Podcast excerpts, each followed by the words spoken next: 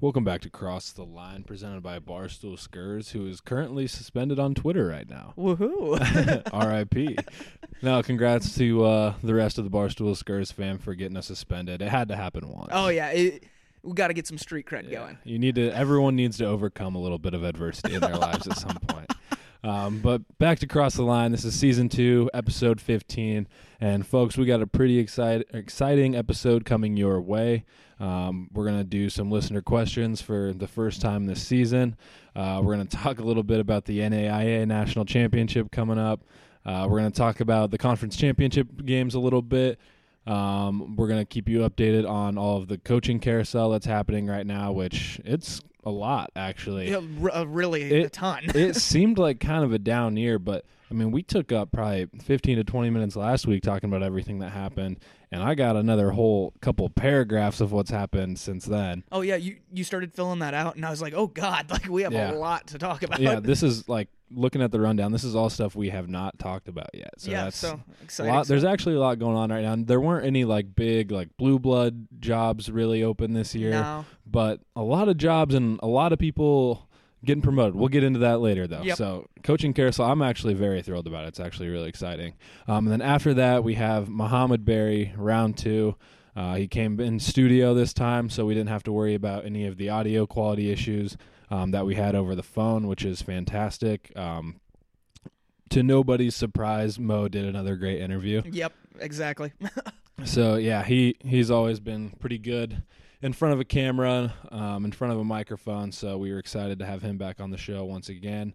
Um, then after that, uh, believe it or not, we're going to talk about the bowl games. We're not going to be picking them yet, nope, we gotta wait, see if there's any injuries and what the lines do. and see who is and isn't playing because that's important. A lot of people sit out these bowl games. I don't think anyone forgets that. no, Um, I like to say people forget that, but people don't forget that because it's like one of the most talked about things this time of year. exactly. Just yep. people sitting out bowl games. Yep.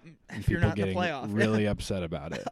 um, yeah, and then after that, we're going to talk a little bit about Navy Army because that's the one game we are picking this week. Yep. So yeah, it, exciting it's officially Navy Army week, and that's that's exciting because it gets its own weekend all by itself. That's. I'm so glad that they do it that way, though. Uh, Absolutely. All right, let's get into the show. okay, perfect.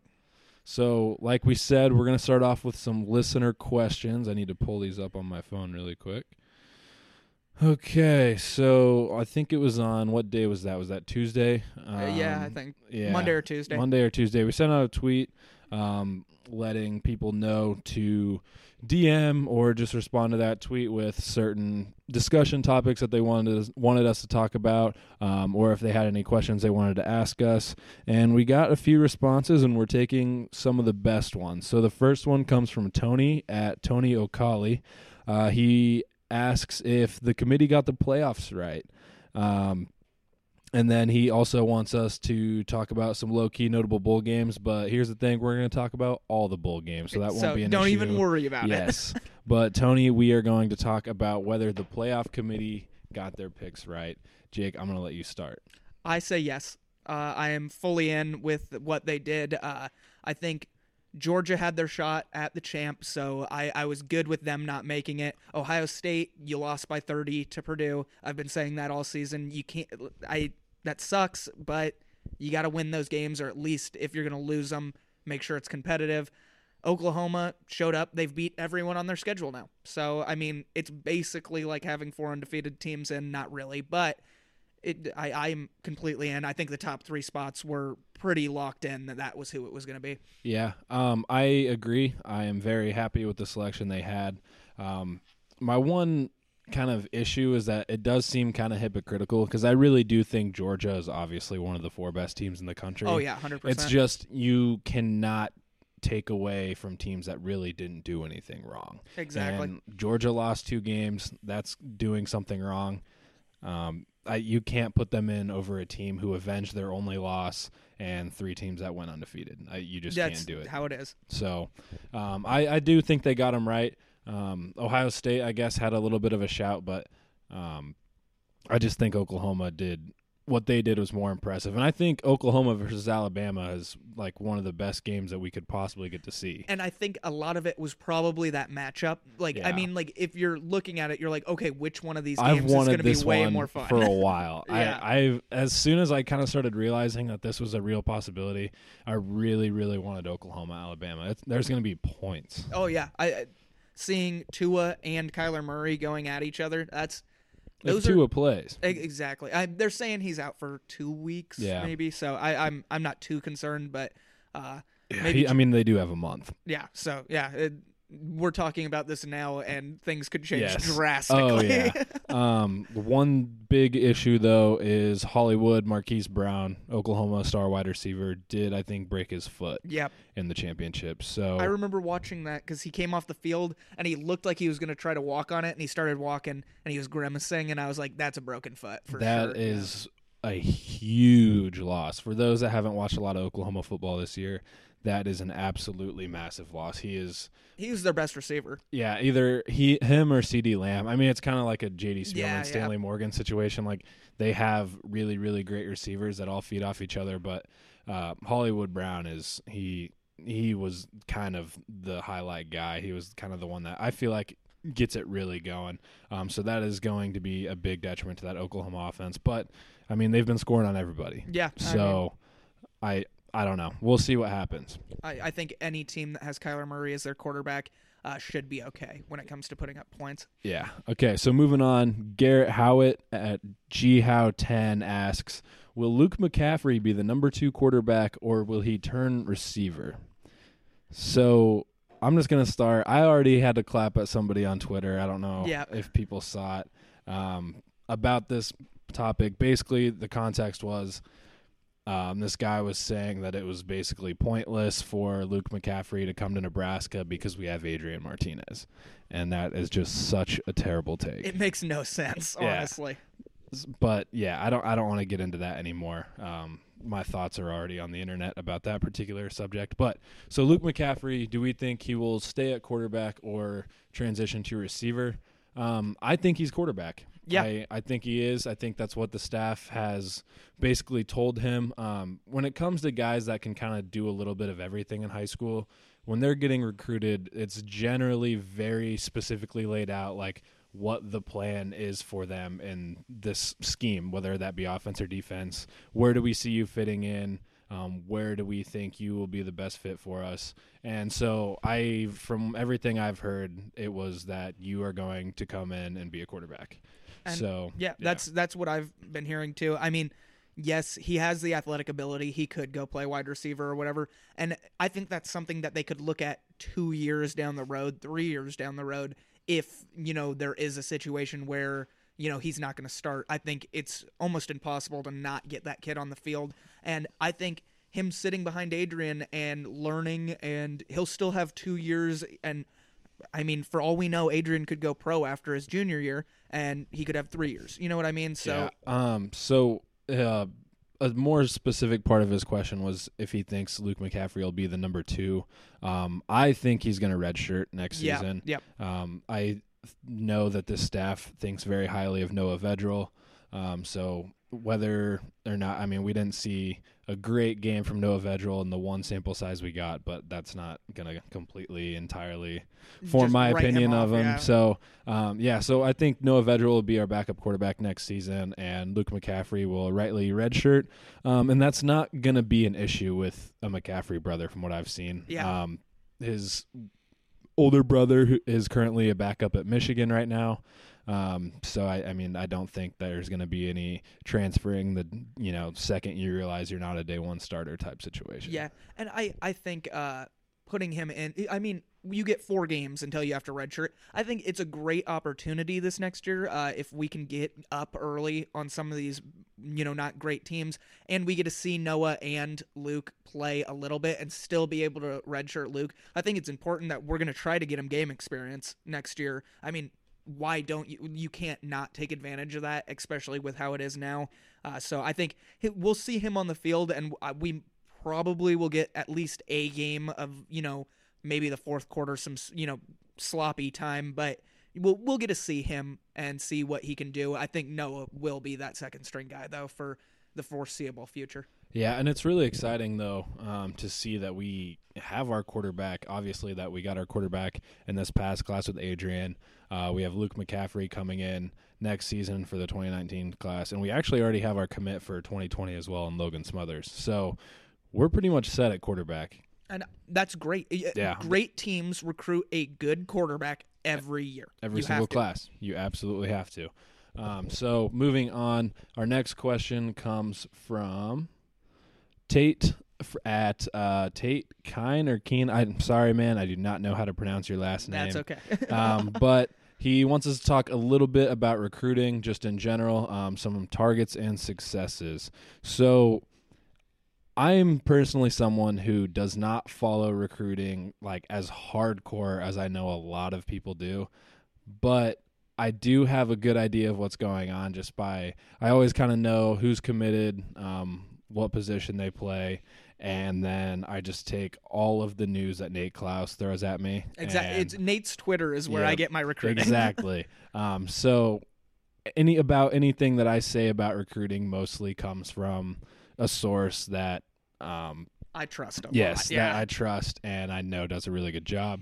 Um, so one thing we can talk about while we're on recruiting though, Wandale Robinson today flipped from Kentucky to Nebraska. And uh, it kind of made the entire Nebraska fan base look kind of stupid, I must say. Uh, what I, I didn't see this on Twitter. I I was so yeah. Wandale was basically he called Scott the night before he committed to Kentucky and said, "I'm all in, like I'm coming to Nebraska." And then obviously decided to switch, and a bunch of rumors were going around, and Nebraska's Twitter just went completely off, and all of our fans were saying how um, Kentucky made an offer he couldn't refuse, and we're all accusing him of accepting money essentially and all this stuff yeah. and then all of that just for him to turn around and actually commit to Nebraska and say he wanted to be committed to Nebraska the whole time. So good job, Nebraska Twitter. Yeah, uh, yeah, that's that's just how it goes. Uh, whenever you see a recruit or someone tweet at Nebraska Twitter, will be there to embarrass us. That's just how it works. Yeah. Um, but yeah, so another note on recruiting, I guess, is that running back is also looking really good. Um, basically, we- have Ronald Thompkins coming in, who's a really good three star, um, and the same goes for Rahmir Johnson. So we essentially, when you add in Wandale Robinson on there, that's pretty much three running backs, even though Wandale can kind of play receiver as well. Yeah. So. Um, that's a pretty stacked class, and I don't think we're going to have to worry about skill positions for a while. Exactly, and I mean, with Mo as the only like true running back we have coming back, it's. I mean, we're gonna see these guys on the field. I think a lot this year. Uh, I mean, I'm sure some guys will make uh, their steps in summer camp and stuff. And uh, I know Wayne or Wendell's coming uh, in January, right? Yep, early and early. Okay, so yeah, he'll get some extra time to work out with the team, and I think we'll have a pretty good idea at our running back rotation. I mean, I think obviously Mo's gonna be probably be the guy, but Yeah. I think these guys are all gonna at least get some time at the beginning of the year and see who's the most productive on the field. All right, so moving on. Um, this is kind of a listener question, kind of not, um, but we are going to talk about the NAIA championship a little bit. So, Jake and I currently live with somebody who is a former NAIA All Star at Morningside University, and he wanted us to talk about how Morningside has made it to the national championship. So this game it will feature Morningside taking on Benedictine College from Kansas, uh, and this is going to happen on December fifteenth. Uh, well, uh, what I know about Morningside is what Zach has told me. So, uh, seven straight conference championships, uh, made it to the semifinals, but never win the big one. So, yeah, so yeah, it sounds like seven straight conference championships, two of which is Zach was on the roster for. hey, he's got those rings. Hey, he does. I've seen them; they look good. And uh, but yeah, like you said, they have made it to the semifinals or to the championship game in five out of the last seven years, but have not won a natty in that time.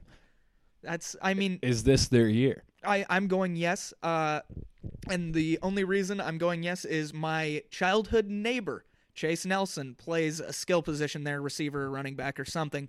And uh, he's going to have a big game. That's I, I don't know much about Morningside, but I know him. So It's all about pick. connections, baby. Exactly. Because Jake knew a guy who plays a certain position at a certain school. we're going with Morningside to win. Um, I'm going with Morningside to win because I think it's finally time they get over that hump and win that natty. And um, after doing a little research, I found out that in the very first round of the NAIA playoffs, Benedictine College. Uh, they had to go to double overtime with University of the Cumberlands out of Kentucky um, and one and a nail biter 48-41. And, and if you're trying to go all the way, you don't want to be having double overtime thrillers in round one. I think they're going to be a little fatigued. That's uh that's like the NCAA tournament when you see one of those like one or two seeds have a tough game and you're like, oh, like how good are they? You Yep. know. exactly. So yeah, that is our listener questions for the week. I, that went a lot longer than I thought it was going to. yeah, I mean, but that, that's that's a good thing, I guess. Yeah, so, I yeah. suppose so. All right, let's get on to the weekend recap. We do this every week. We talk about all of the games that happened and inform you on some of the things that you might have missed. So, Jake, let's hear what you got. Uh, so first off, I picked Memphis to uh, win the Conference US or not Conference USA AAC uh, championship. Power six, baby. Yeah, okay. They looked like they were going to win it for half the game, and then uh, UCF, a lot of talent on that roster, even without McKenzie Milton. They were able to come back in the second half. Uh, good for them. That's good for uh, that entire fan base. They just lost a guy who really was the face of the program for a couple years, so uh, good for them. Washington, Utah, the most boring conference championship game of all time. Very, very good chance. And there was nobody there. Yeah. Oh, that's It drew like the third worst ratings out of all conferences, not power, like power conferences, out of all conferences. Uh, so terrible TV ratings. And it the was stadium like, was empty. yeah, it was estimated there was like maybe like 20,000 people there, if that. That's so bad. So yeah, uh, the Pac-12 has some serious work to do. Well, that's what you get for playing a conference championship on a Friday night. Like, come on, you're a Power Five school. Let Conference USA go play that game on Friday night. Yeah, Like, let that- the boys play. yeah. All right, so uh, next game we're going to talk about uh, OU Texas. Uh, we said earlier OU avenged that one loss they had to Texas in the Red River rivalry uh, earlier this year, or Red River Showdown, whatever they call it Shootout. shootout. Uh, yeah, so OU really kind of. I'm not going to say they hammered Texas, but they they beat Texas pretty solidly, and they proved that they are the better team. Yeah, Texas came out of the gates looking really good um, at the beginning, and I it kind of got to the point where I was a little worried for Oklahoma through like the first quarter, but the way they closed out the first half, especially when they Yeah. went and led a touchdown drive in like twenty some seconds, I think it ended Yep. up taking. Um, I just kind of knew. Um, That that was the the swing Yeah. point in that game where you're like, oh, Texas might actually Yeah. do this, and then no. And so when I saw that and all the momentum had switched, uh, kind of switched back over to Oklahoma, I was pretty confident they were going to see out that game, and they did. It wasn't really ever that nerve wracking at the end after that. No, not not at all. Um, so moving on, we had Ohio State versus Northwestern and Clemson versus Pitt. Uh, Pitt.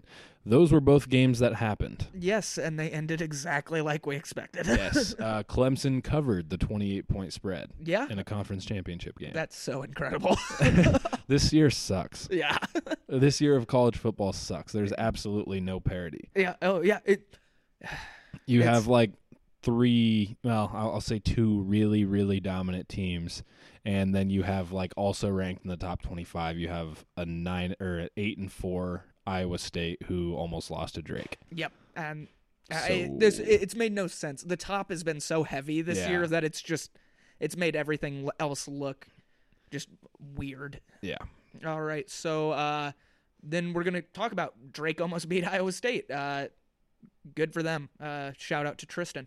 Uh, next, Appalachian State won the Sun Belt. Uh, their head coach got hired away almost immediately after. Yeah, well, we, we will get into that for sure. Yep. Um, but I was happy to see Appalachian State win. Um, as somebody who watched them kind of grow, go through the ranks and come up from FCS and to be this successful right away, I mean, it's it's been a crazy story that we're not going to see happen. I don't think for quite a while. Yeah. Um, it seems like the trend almost is leaning towards more teams dropping down to FCS rather than working themselves up and then becoming a success story. So I, I'm I'm gonna always be kind of partial to Appalachian State, especially since the Michigan thing happened like in our childhood. Yep, and I mean that's that's all it takes to like vault a pro- college football program into relevance is they came in, they beat the number five team in the country, and now, I mean, you can't not talk about Appalachian State when you're talking about, you know, pretty decent G5 programs. So good for them. All right, moving on to the Mountain West. Fresno State got Boise State finally. Um, so Boise State beat them earlier this year, uh, and they beat them in the conference championship last year. And the way the Mountain West does it, um, same as a few of the other smaller conferences, they don't have a neutral site for the conference championship. So that meant Fresno State had to win this conference championship on the road, on the blue turf, and in some snow in Yeah. Idaho. Yeah. I- So I mean, it was a really fun game to watch. Um, it was finally a Fresno State game that didn't start at almost ten o'clock at night. So yeah, that's nice. yeah, you didn't have to stay up until two thirty in the morning to watch the whole thing. Um, so I, I really enjoyed that quite a bit. It was probably my second favorite game of the day. I would say. Yeah. Um, good for them in overtime. Big yeah, win. Yeah. absolutely. Um, so it, it's it's got to be nice um, for a team like that that just kind of when Boise State has your number for that long and everyone's number really, in Especially in the Mountain Mountain West, yep. yeah, um, that was really cool to see. Uh, and then last of all, UAB won the conference UA, USA two years after uh, coming back from not having a football program anymore. Yeah, this is a really fitting way to end our weekend recap. Um, that is incredible. Um, and this will actually just tie right into our coaching carousel talk, which is where we're heading right now. Um, Bill Clark, head coach of, at UAB, um, he is officially staying at UAB. He got paid. That's good. I mean, He, good for him. Yeah, he has done a remarkable job um, taking that team from non-existent to winning a conference championship in two years. I mean, that's just unheard of. Uh, Yep, and he deserves all the money that he's making. Uh, Absolutely. The roster turnover that happened with all that and everything, it just it did not seem I mean, everyone was assuming like this is a complete and total rebuild. And Oh, it yeah. really wasn't. Nope, uh, he's done a great job.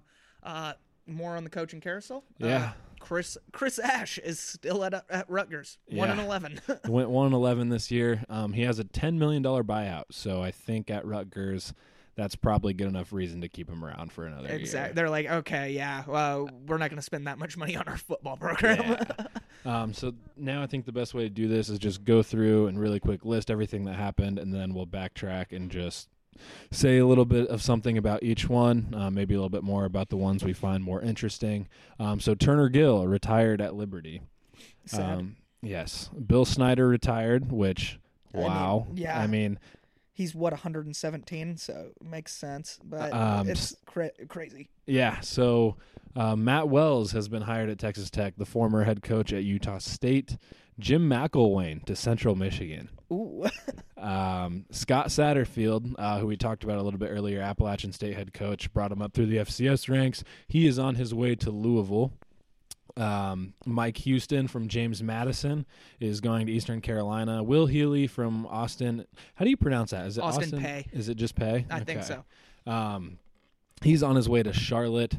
Um, notice a trend there that it was three FCS coaches in a row getting big boy jobs this year. I love to see that. All Oh, those yeah. guys are getting paid so much more. Exactly. Good for them. Yeah. Um, Ryan Day, offensive coordinator at Ohio State, signs a five year deal to replace Urban as the head coach.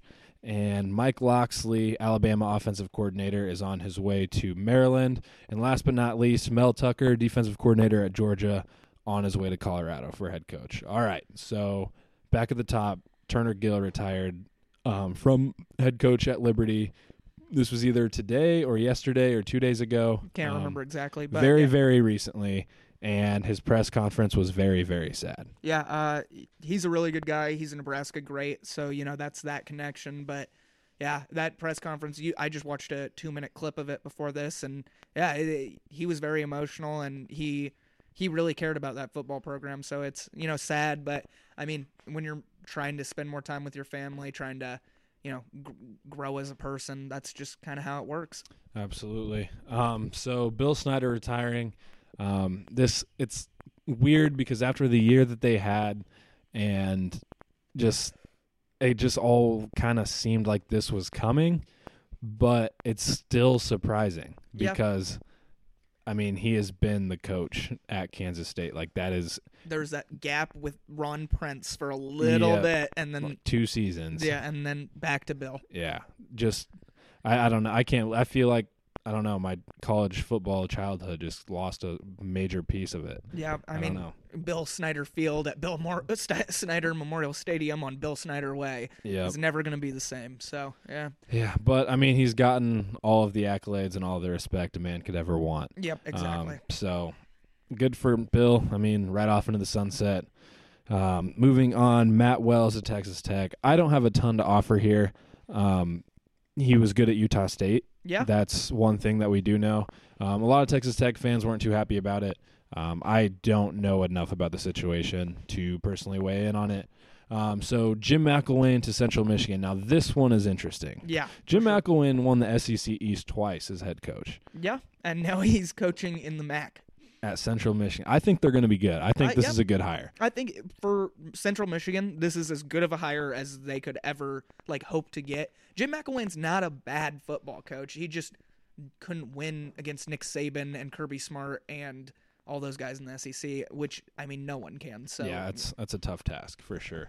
Um, so yeah, then we talked about the three different FCS coaches um, getting new jobs in um, FBS. So that's really exciting because FCS schools, for the most part, really don't pay that well for all of the effort that head coaching a college football team requires. And so to see guys that have been putting in the work and grinding really hard and doing really well um, at these FCS programs, it's really cool to kind of see them basically get that promotion, you can almost call it, and really get paid because a lot of people don't feel bad for coaches in any capacity. And I, I don't know, I just kind of do personally. And I, from everything I've seen, and it's no joke, like being a head coach at a college like football program takes like 90 to 100 hours a week of your time and if you're not getting compensated really well for it i mean that's got to be a tough life Yeah, and I mean that's they work their way up, and good for them. I mean, I know Eastern Carolina and Charlotte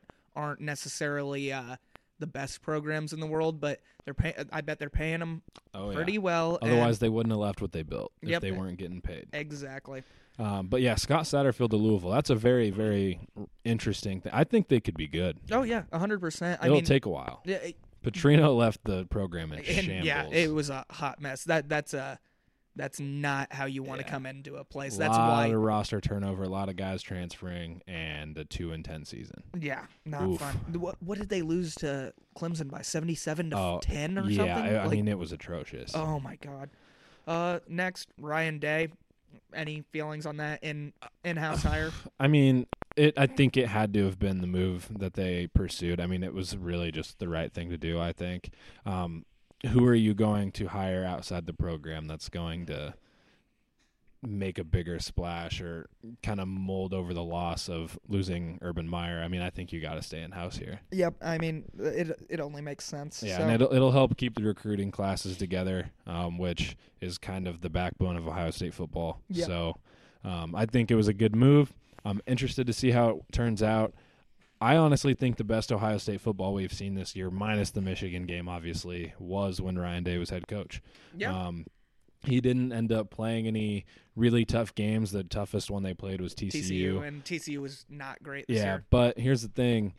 Ohio State struggled with not so great teams throughout the rest of the season after that, and he really didn't struggle at all in those games. So, So, yeah, I, mean, he has some experience, and He's been in that system for a while. So, yeah, I, I think he'll be he'll be fine there. yeah, unfortunately, Yeah. Uh, Mike Locksley to Maryland. Uh, biggest thing about him, he has like a three and thirty-one head coaching record all time. yeah, uh, that is a very bad head coaching record. Uh, so basically, he's been one of those guys that's been all over the place in the coaching ranks. Um, but when he initially became a head coach, it was at New New- Mexico. yeah, it was at New Mexico where he went one and eleven in his first season, one and eleven in his second season, and then in his third season he had um, scandals going on about uh, what was it, sexual discrimination, Yeah, I yep, think, yep. and yeah, a bunch, and even more things on top of that. I don't, I don't even know the whole situation. Um, I don't pay attention to New Mexico yeah. football that and much. And then in his third season, after starting a combined uh, two and twenty-two, I think he got fired after starting zero and four. so yeah, Yeah, yeah. and Uh, that doesn't add up to three and thirty-one. He was a interim head coach at, At Maryland, Maryland, for yeah, a so while. there's one. Um, yeah, so I don't know. I've seen a lot of outpouring support from like people like Scott Van Pelt, who went to Maryland and thinks this is a good hire, um, and a lot of other people are saying this is a good hire, but a lot of Maryland fans are not. And I mean, I guess with that track record, you can kind of understand. But I don't know anyone that's coached under Saban. That's and, exactly yeah. I mean, he he has the blueprint now, and it's just whether or not he can go apply it like Yeah. um, Kirby Smart has done. So We'll see. know. It's interesting. I I cannot offer more than that. I have no idea how this is going to turn out. Absolutely none. Yep. It wouldn't surprise me if Maryland got good. It wouldn't surprise me if they were terrible. I I genuinely don't know what's going to happen. Yep, we'll find out next year. All right, and last but not least, Mel Tucker, Alabama defensive coordinator or Georgia defensive coordinator, sorry, on his way to Colorado. And I'm upset because this was a really, really good hire. That was a good hire. Oh, Like- yeah, it was a very good hire. Mel Tucker, he was kind of all over the place, um, but he's had a really, really impressive track record everywhere he's gone. He's been a D coordinator in the NFL um, before coming back to college, and then he's obviously done really good things at Georgia. yeah, their And- defense has been pretty good the last couple. Yeah. Years. And I, I don't know. I think it's time that Colorado gets like a real identity. Um, I feel like that's something they've missed recently. Is they were just kind of like okay and slack Yep. ass at everything, and all you see from Colorado fans on Twitter and stuff is about how they just have a loaded roster with all this talent, and but they just have not really been great at offense, at defense, at really anything. Nope. So um, it's time for an identity, and I think if they you know sell out for defense, I think that can translate pretty well into the Pac-12. I honestly do. Yeah, I think I think it'll work well for him. Uh, so that is our wrap up on the coaching carousel. So now we're gonna get into that Mohamed Barry interview. Uh, a lot of fun. Got to talk to him for a little over 20 minutes. So uh, with no further ado, here's Mo Barry. The guest of the week is brought to you by Rexius Nutrition of Lincoln. Rexius Nutrition has been a supplement leader in Lincoln for over 10 years. They can help you from anything from putting on weight, uh, losing weight, just getting healthier in general. All of their staff staff is very uh, informed on what they are doing, and uh, for being a listener of this podcast, you can save 10% on your checkout, your entire purchase, by using the code BARSTOOL. Uh, it's located at 31st and O in Lincoln. Go check them out. We now welcome on a very special guest. He was the leading tackler for the University of Nebraska. He was robbed of getting All Big Ten first team honors, and he is our first player on the ro- or he's our favorite player on the roster, Mohamed Barry. Mo, how's it going? It's going well. You know, just came from a team event. Um, glad to be here. Uh, so first off, happy belated birthday. Uh, what have you been up to since the season's ended? Um, just uh, honestly, just uh, going back uh, on watching the games, uh, watching Colorado to um, Iowa, just evaluating myself. Um, then uh, just um, hot tubbing, cold tubbing, rehabbing, and uh, just getting ready to get back with Coach uh, Duval. So, as you mentioned, you just got out of a team function before this. Um, what exactly did that entail, and what is what has this coaching staff told you about what this offseason is going to look like? Uh, well, we went. It was basically some like of um of our banquet, I guess. Uh, we went somewhere in Omaha. I honestly forgot the place. Uh, we went uh, bowling, uh, ate a dinner. Um, you know, uh, just had fun. It was like an arcade area too. And um, just the off season, honestly, it's like even in the winter right now, we focus on getting you know bigger and stronger, um, up in our team size and strength, and that's the most important thing right now. So, you mentioned growth and the guys getting bigger. Is it possible for your biceps to get any bigger? Yeah, actually, I want them to get bigger. Uh, I want to get, I want to gain uh, um, seven pounds of that, uh, and see how how that feels. Um, and you know, with that, you got to do a lot of stretching to make sure your mobility is the same. And um, yeah, that's. Uh, I think I could get bigger biceps, get bigger up there. So I will. I will try. I like to hear that. So you were uh, talking about when you came in that you're a little sore from Yeah. uh, Duval workout. Uh, Yeah. what has have those workouts been like so far this off season? I know Mm-hmm. it's only been a week and a half, but uh, what have those been like, and how do they compare to last year uh, when that staff came in and started uh, doing that training Mm-hmm. program? Well, I mean, first you're familiar with the staff, and uh, his workouts are never, I guess, uh, familiarable because uh, I don't know. They always shocks shocks your system. And today I felt like, okay, you know, metabolic. I've been there, done that, and uh, no, I didn't feel like that. It felt like it was the first time ever. So uh, that's and that's why I enjoy. I love the challenge he um, gives to us. Uh, so um, it's just better because you know the coaches, you know that um, their their um, philosophy works. You've seen the results, um, and you know that we could get better. And you know that the weight room um, uh, kind of kind of played uh, well, not kind of played a huge role in our season also. So knowing the importance of the weight room, everyone knowing the importance and understanding that we have to attack the weight room. So uh, I think that's it's just knowing that it's a bigger goal, and you see how the weight room have um, correlated into our uh, season, and I think that's the biggest thing that uh, everyone understands that, not just um, few people understand that. So you've gotten to play multiple games against Urban Meyer at Ohio State, and big news today. It was just announced that he's stepping down after this season. Do you think he ultimately decided to retire this year after realizing how great Nebraska is going to be under Coach Frost? I hope so. I hope so.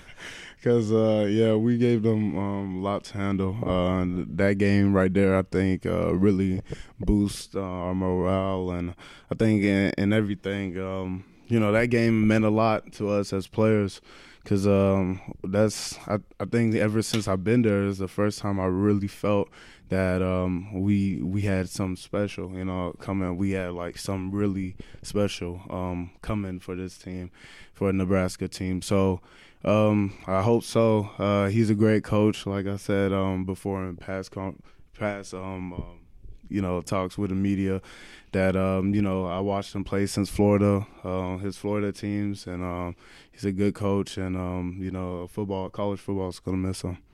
Uh, yeah. So sticking with college football news a little bit, Damion jo- or Damion Daniels' brother Darrion uh, announced that he's joining the team from Oklahoma State this next year. Uh, what do you know about him, and what do you think he can potentially do for this defense? Uh, I don't know a lot about him, but if, I, I, know he's. Uh, I saw. I seen um, a picture of him and seen that how how big he is and mature he is. So that's we need that. We need um, you know, a lot of bodies and in that three four um, you know that line the interior line we do need big big bodies. So to have him there um, when I meet him uh, see how he plays and everything uh, I'm sure he's to contribute to a lot uh, contribute to us like contribute to this team this year. So let's get into this past season a little bit more. So the last time we had you on the show Nebraska was 0 and 6, and you were getting ready to play Minnesota. You told us that you had the best week of practice that week, and that off air, you didn't want to say it on air, which is smart, that we were definitely going to win that game. Mm-hmm. Um, I just want to say that I fully believed you after you said that mm-hmm. um, and knew we were going to win. But, anyways, overall, how would you rate how the last six weeks of the game or games of the season went since we last talked to you? Um, I would say, uh, like, I felt like the team um, came into games believing that we will win firmly believing. Uh, we felt like we should have won won that Northwestern game, and uh, we lost it ourselves. Um, and I'm just not blowing smoke up our team. Um, but in the end of the day, we all, everyone who watched the game, seen that we had the the game won, and you know we lost it. Um, so you know, every game, I, I, just felt like every all, all my teammates um, had it had it in their mind that we will win every game after that. Um, you know, of course we didn't, but every game was competitive to the very end. And um, that Minnesota game, I had no doubt in my mind, and my teammates had no doubt in their mind that we would have won that game. That's why I said that. Um, our week preparation was spot on. Our coaches were spot on. Staff members, it was a lot of confidence uh, brewing that week, and we knew we would win that game. Uh, so, talking about this season as a whole, uh, what was your favorite memory from this past season, uh, just on or off the field? I would say that Michigan State game. Uh, you know, it was the fourth quarter, and the snow was, uh, you know, just dropping, and it just it just felt like that, you know, 06 Madden game. I think uh, when it had, I don't know, it had like Adam Vinatieri. Um, oh yeah, kicking the um, kicking the ball. And what, what, was it uh, versus the Raiders? I think I don't mm. know, or it was the 04, I don't know. Yeah, Tom Brady, with the Patriots. uh, just being in that moment, um, looking into the backfield uh, through the guard, center into the um, um, the running back, and just seeing the snow just drop down. It was just a beautiful scene. Um, I honestly live for that.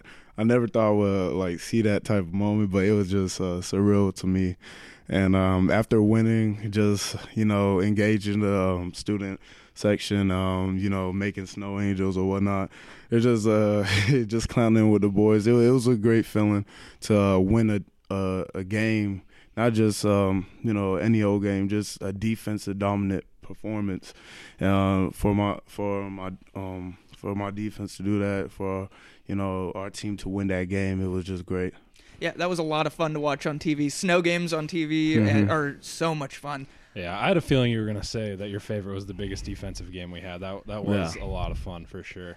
Um, so, staying on the same plane, who are you going to miss the most from the senior class? Um, I'll miss a lot. Uh, I'll miss uh, uh, Stanley. I'll miss uh, uh, Gifford, of course. Um, I miss Mick. I miss uh, a lot of faces that I've seen. Um, you know, they um, sacrificed a lot, like um, like Coach Frost alluded to a lot of times.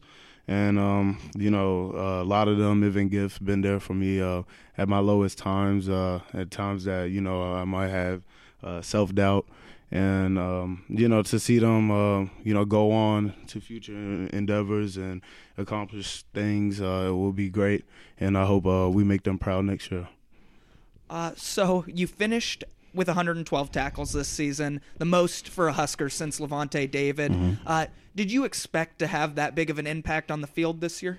um, I, I honestly wasn't ever um, you know chasing stats i knew um, 100 plus tackles was the you know i guess um, criteria for uh, elite linebackers.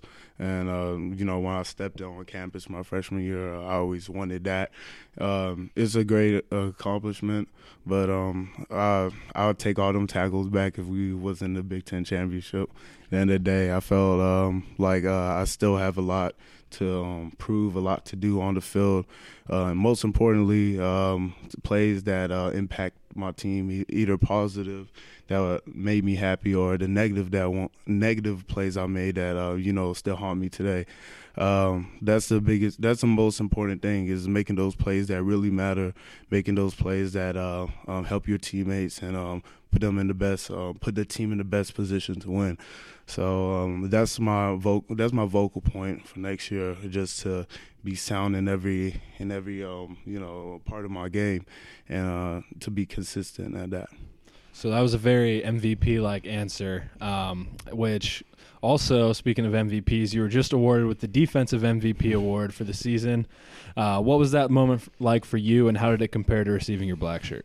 Um, it, it felt good. It just uh, uh, I'm honored to get that um, accolade from from my coaches. Um, um, I'm happy that they feel that way to feel that way about me, and um, uh, just to to be honest, uh, like I said, I, I if I was in the Big Ten championship, we were the Big Ten championship. That's the most important. Uh, Self accolades are good, but it's um, only better when um, our team accolades are up there.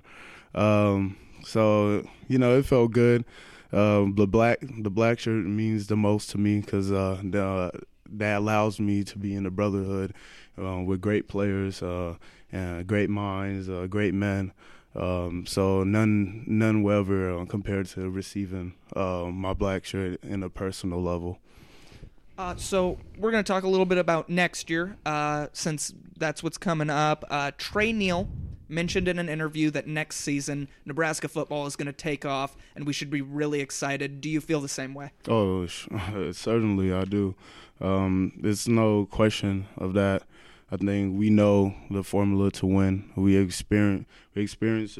We experience um, some downfalls. We experience, uh, you know, I, I I guess some moments of, uh, you know, if if you don't follow the process, what what it would look like. Uh, you know, going zero and six, it shows you a lot about um, buying in and um, you know uh, fundamentals. You know, doing your job, doing your assignment, and things like that. Um, looking from our zero zero and six start to how we ended out the season, uh, it just uh, it just we look like a totally different team, and even that Michigan game to the Michigan State game is just totally different team. So we know the formula.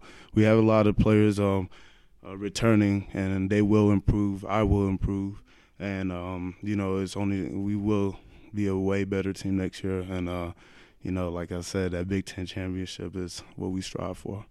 Uh, so you mentioned some guys coming back. Uh, you guys have a lot coming back. That there's a lot of talent. Uh, who are some young guys that you really think will step up next year that you're excited to play alongside? Mm-hmm. Uh, I think um, Cam Taylor. I think he will really be a vital part of um, our defense next year. Uh, he has playmaking ability, uh, and uh, he he doesn't fear any big moments.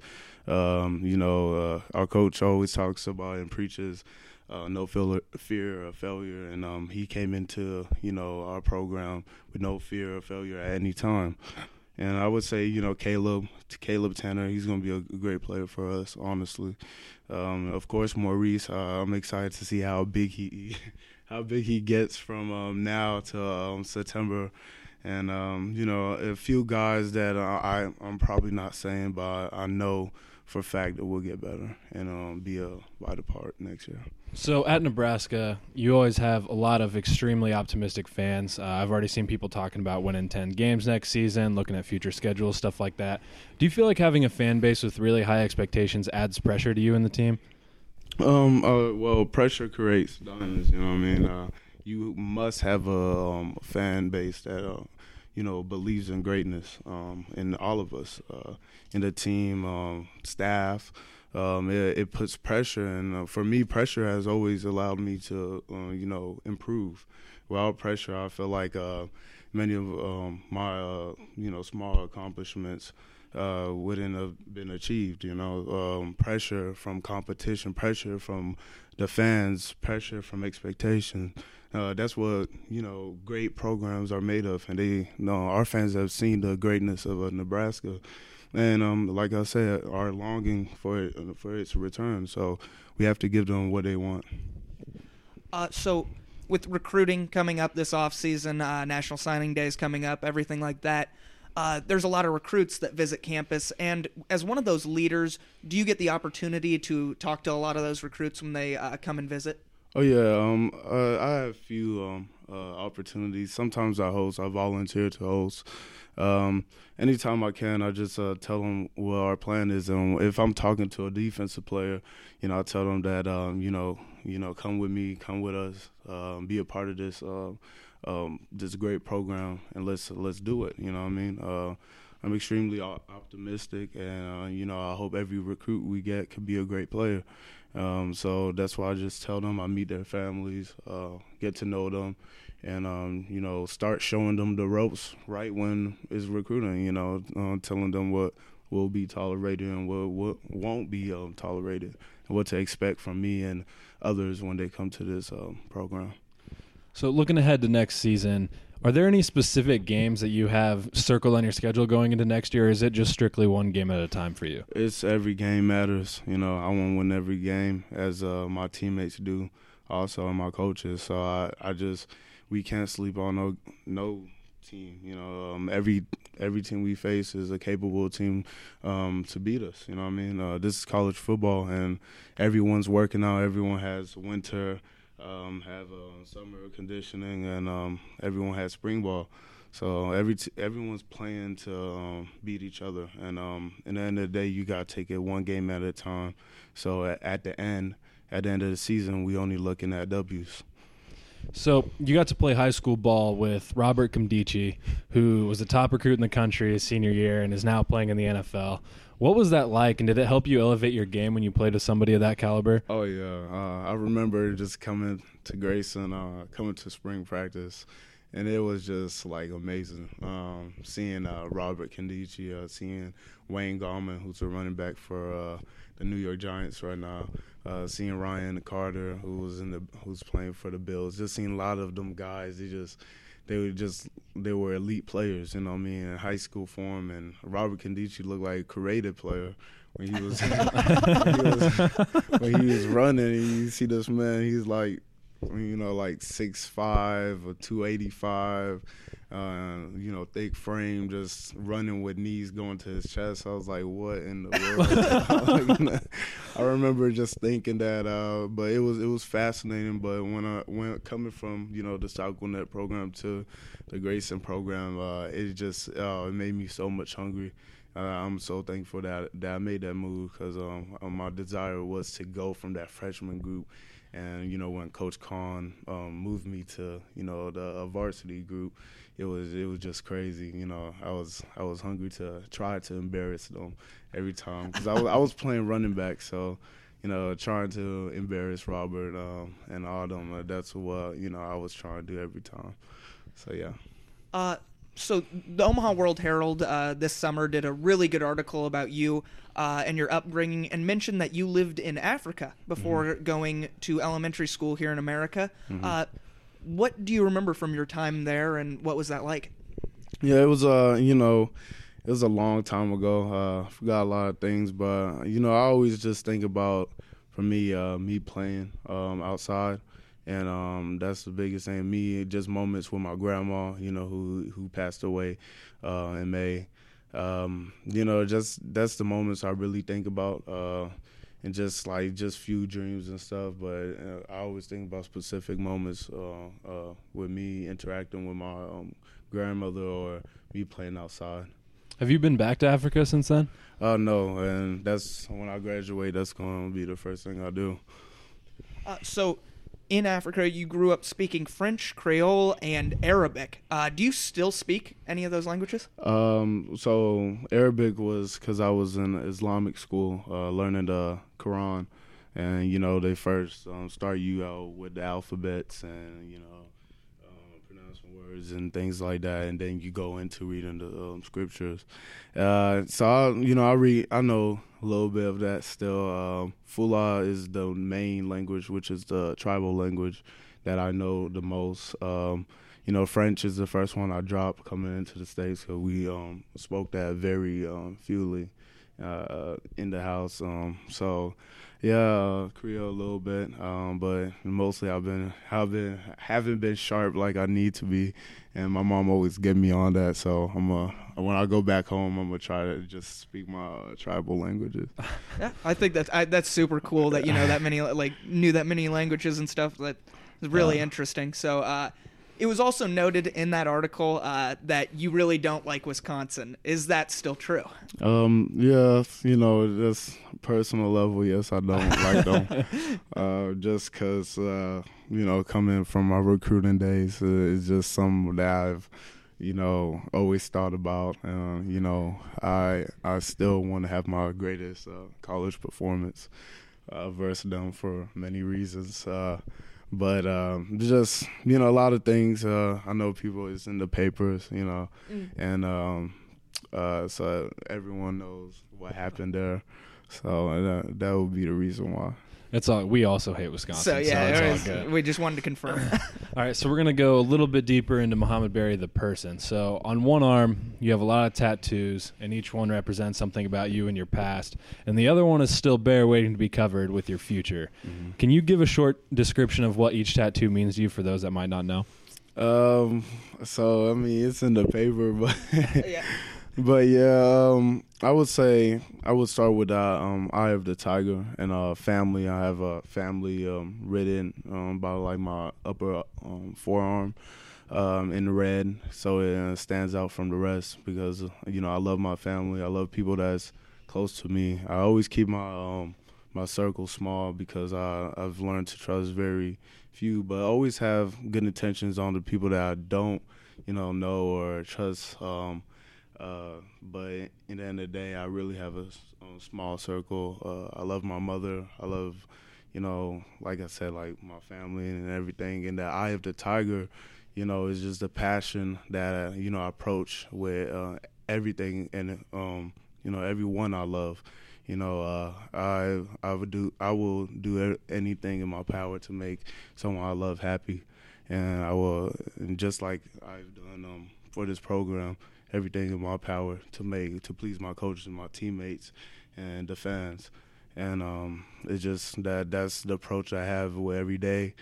Um, and uh, that's that's the biggest two tattoos. Uh, the anchor, you know, on my like lower on my upper wrist, I would say. Uh, that means I would hold it down, stay consistent. Uh, I have that uh, the dove on my upper shoulder, um, which signifies um, below that is uh, stairs going into God's hands, which means uh, just follow the, the path of God has set forward for us, and, and you know good things will happen.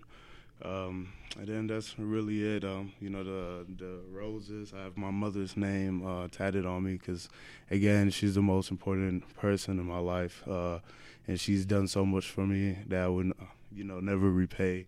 But I just try to make her happy um, every day.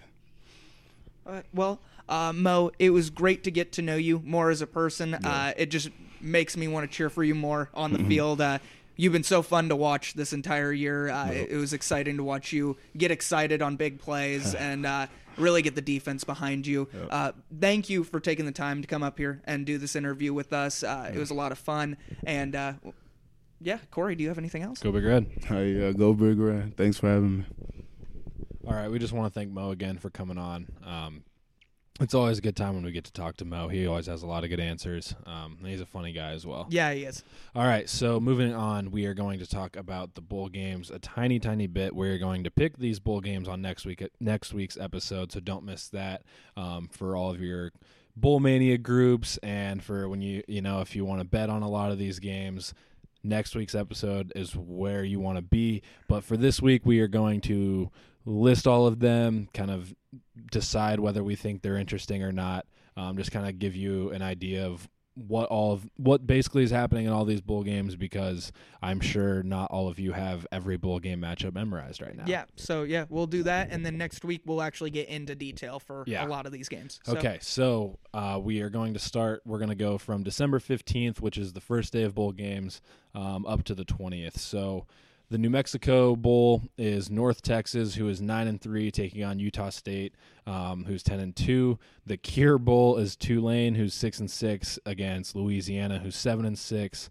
Um, the Las Vegas Bowl is seven and five Arizona State versus eleven and two Fresno State. Um, the Camellia Bowl, I think is how it's pronounced, is played in Montgomery, Alabama. Um, Eastern Michigan seven and five against nine and three Georgia Southern. Um, ten and two Appalachian State versus eight and five Middle Tennessee State in the New Orleans Bowl. Um, so those are all the games on the 15th. Moving on to the 18th, there's one game. It's the Boca Raton Bowl of 10 and 3 UAB versus 8 and 5 Northern Illinois. And then on the 19th, it's the Frisco Bowl, which is obviously in Frisco. Um, 8 and 4 Ohio versus 7 and 5 San Diego State. All right. So in that list, let's start with the New Mexico Bowl. I think this one's actually pretty interesting. Um, a 9 and 3 North Texas and 10 and 2 Utah State. Both teams that are pretty good for the G5. Yeah, uh, I the New Mexico Bowl is my one of my favorite bowl games of the year because generally it's the bowl that kicks off everything for bowl season. It's the one I always have to sit down and watch because it's always a good matchup, and this year is no exception. Utah State had a great year, uh, played Wisconsin all the way to the wire. Uh, North Texas nine and three. That's a great record. Uh, I don't know a ton about these teams, but I think this game, uh, after you know looking into it a little bit more, is going to be a great matchup. Yeah, it's interesting. Uh, North Texas slings the ball all over the field. Um, their head coach Seth Littrell is being rumored as a possible replacement for Bill Snyder at Kansas State. It sounds like he's the favorite for that, actually. Um, and Utah State, who just lost their coach, um, has been a really well, a really good defensive team all year. So high-powered offense versus good defense in the G5, definitely a good matchup. Um, the Cure Bowl between Tulane and Louisiana um, next, probably. Yep. Fresno State, Arizona State in uh, the Las Vegas Bowl. That interests me. It is lot. very interesting. I love seeing these matchups between like pretty good G5 teams against like pretty much slack ass Power 5 teams. Um, Exactly. it's always fun to just kind of see um, where that level is. Yeah. that- yeah. Um, so the Camellia Bowl, seven and five Eastern Michigan, nine and three Georgia Southern. Um, skip uh, the New Orleans Bowl, Appalachian State, Middle Tennessee State. Eh, Yeah, I mean, yeah, I, I, I think Appalachian State's probably the favorite, but Middle Yeah, Tennessee easily. State's never that bad of a team. No, so- they're not bad. Um, they took UAB to the wire in that conference championship game. Uh, and speaking of UAB, um, they're ten and three against Northern Illinois, eight and five MAC champs.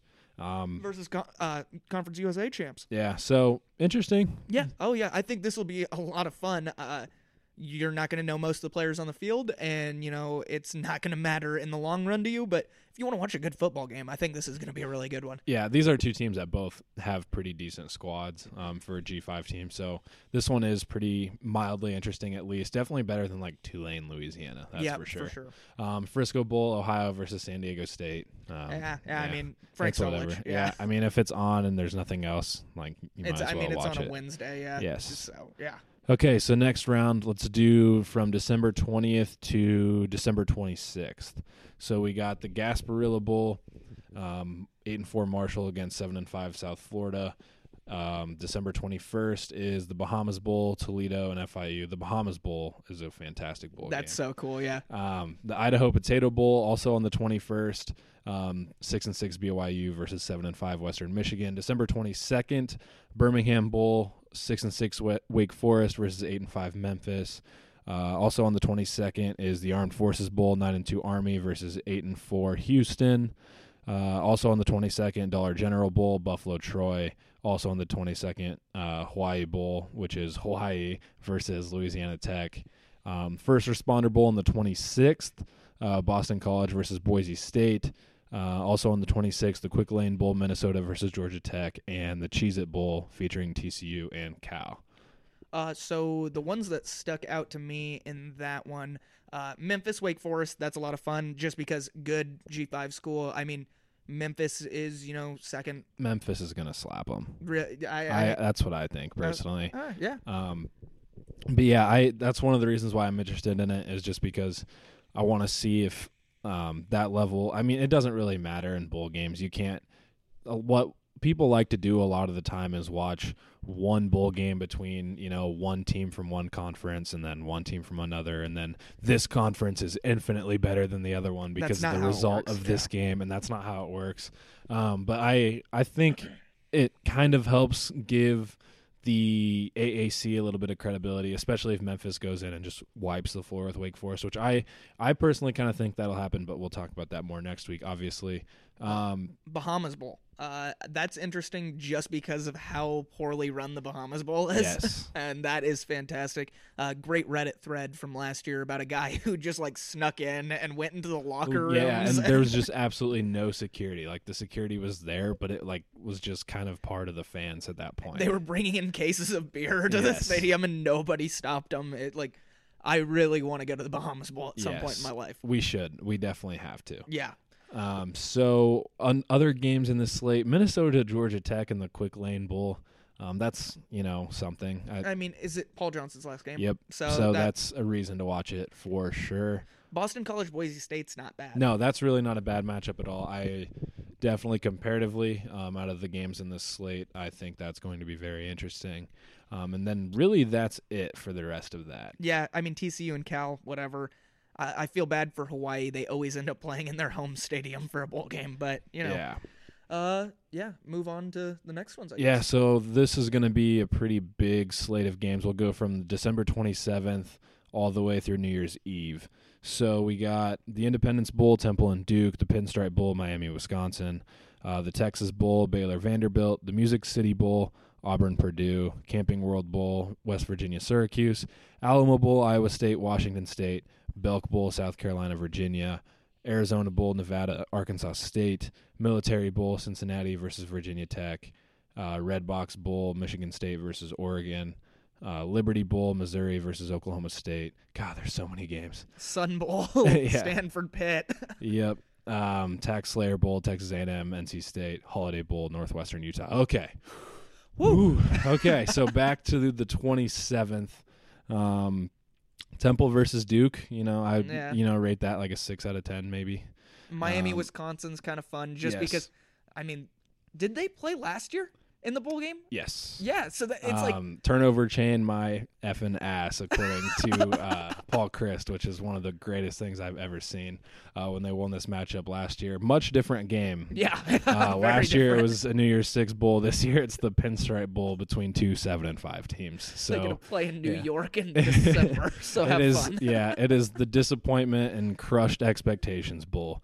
Um, six and six Baylor versus six and six Vanderbilt. That's kind of fun. Yeah, yeah. I And think the, it- in the Texas Bowl, it's literally just called the Texas Bowl. I think that's kind of dumb. Uh, Music City Bowl, seven and five Auburn, six and six Purdue. Um, another disappointment bowl, but also a very intriguing game. I think this is a very exciting matchup. I think this is a really good chance for Jeff Brohm to show that, hey, like, yeah, our record didn't show it this year, but if he can get Auburn, people will be like, okay, yeah, Yeah. like that's a pretty good year. So, Yeah, definitely. Uh, West Virginia Syracuse, also an interesting game. lots of points. Yeah, a lot of points. Um, so that's in the Camping World Bowl on the 28th. Um, eight and three versus nine and three. Yeah, I Yeah. mean that's it. It's a pretty good game.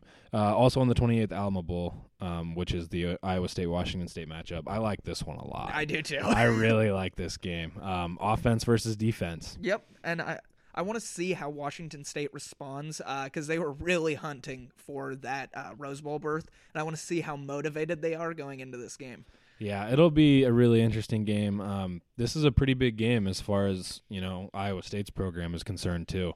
Um, they haven't been up, you know, eight and four playing on December twenty eighth bowl games in a while. No. So um, that's definitely a step up. And you know, under Matt Campbell, they're looking to do even better. So this could be a really good statement win for them. Yeah, Um, South Carolina, Virginia, yeah, Nevada, Arkansas State, no. Uh, Cincinnati, Virginia Tech. Um, I honestly think Cincinnati probably wins that one big. Yeah. So I'm not too interested in that. Uh, Michigan State, Oregon. I Eh. think that's a. I mean, that's it's fine. It's yeah, like it's very uh, Exactly. lackluster. yes, it's fine. Exactly. Seven and five, Michigan State. Eight and four, Oregon. Um, another two teams that were supposed to be a lot better than they were. Well, I guess Oregon not necessarily. Oregon was more of a we don't think they're going to be that great this year, and then it was like, oh wow, they're actually pretty good this year, and then it was like, oh, Oh, wait, yeah, okay, yeah, they're not like, that good. yeah, well, I mean, first year head coach, um, you can't expect the world out of them.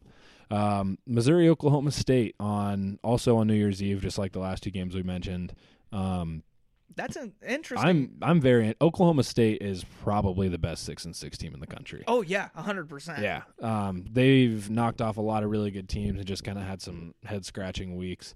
Um, and Missouri's hot right now at eight and four, and they had a really good year as well. and they just Um, got a really big transfer. Yeah, that they did. Um, that was actually really cool to see. Kelly So- Bryant, yeah, yeah, going Kelly to, Bryant, former Clemson quarterback, on his way to Missouri to replace Drew Lock, um, and I'm really excited about that. I think he's going to fit into that offense pretty well, and it's a lot better than when he was rumored to be going to Arkansas because Arkansas is sucks. yeah, Yeah, they're two and ten. Uh, Stanford Pitt. I only want to bring this one up because it's at the Sun Bowl in El Paso, Texas. Yes, and that stadium is so cool. it's like literally in a mountain. It's like built into the mountain. If you're not interested in this game, turn it on for five minutes and wait for them to show a full crowd shot and just check out that stadium, and then you'll want to go to the Sun Bowl at some point in your life. So, yeah, that's all I had to say on that one. Yes, that's also another New Year's Eve game. Um, Texas A&M and NC State TaxSlayer Bowl. I think that's pretty interesting. Yeah, I think A and M will get it done, but yeah, Yeah, Northwestern Utah is an interesting matchup, which is going to produce a close game,